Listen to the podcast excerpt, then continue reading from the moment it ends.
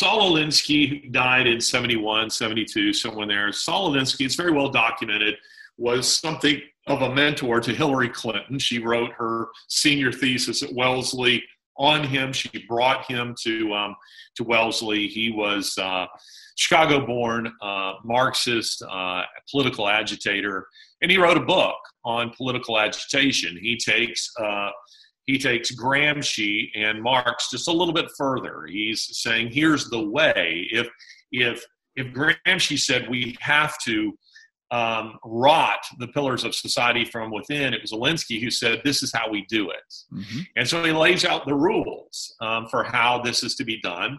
And, uh, and those rules um, are, uh, are exactly what we're seeing taking place in our streets today. Um, he basically you know, offers bait and switch.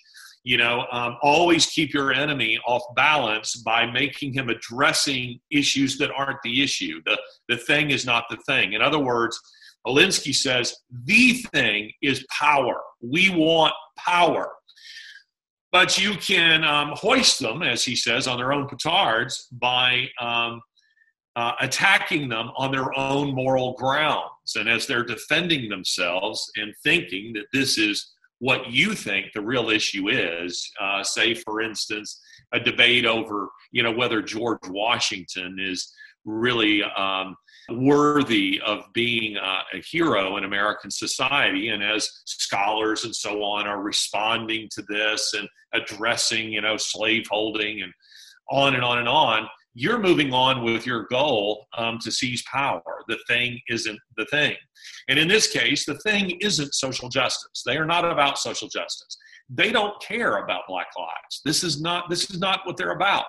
But you have Tim Keller writing extensively on social justice and um, racial issues, as if that's the thing. It isn't the thing uh, Tim Keller, along with many other pastors, have bought into very naively the notion that this is what they're about. This, this is what they're.